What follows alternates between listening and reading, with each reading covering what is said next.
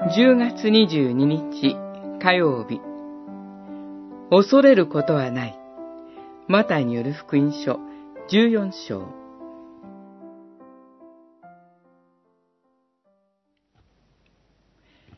弟子たちはイエスが古城を歩いておられるのを見て、幽霊だと言って怯え、恐怖のあまり、叫び声を上げた。イエスはすぐ彼らに話しかけられた。安心しなさい。私だ。恐れることはない。十四章、二十六節、二十七節。ここに記されている湖の上を歩くお話は、主イエスが五つのパンと二匹の魚で五千人の人々を養ったという奇跡の後に記されている出来事です。その奇跡の後、主イエスは強制的に弟子たちを向こう岸に渡らせるために船に乗せました。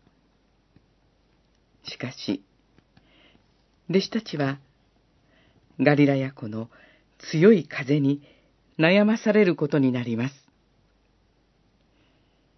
夜が明ける頃、主イエスは湖の上を歩いて船に近づかれました。するとどうでしょう？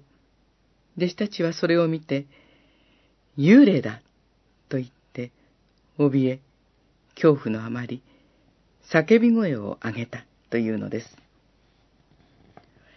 主イエスはその見業において、五千人もの人々を養われたお方です。弟子たちは多くの人を養い、導く羊飼いとしての主イエスを見たばかりなのです。そのようなお方が湖の上を歩けないというのでしょうか。そのような記憶は吹き飛んでしまったように、湖の上を歩く主イエスのお姿を見て、弟子たちは恐怖に襲われました。私たちも同じではないでしょうか。主イエスはそのようなものに、安心しなさい。私だ。恐れることはない。と語りかけてくださいます。この方と共に歩んでまいりましょう。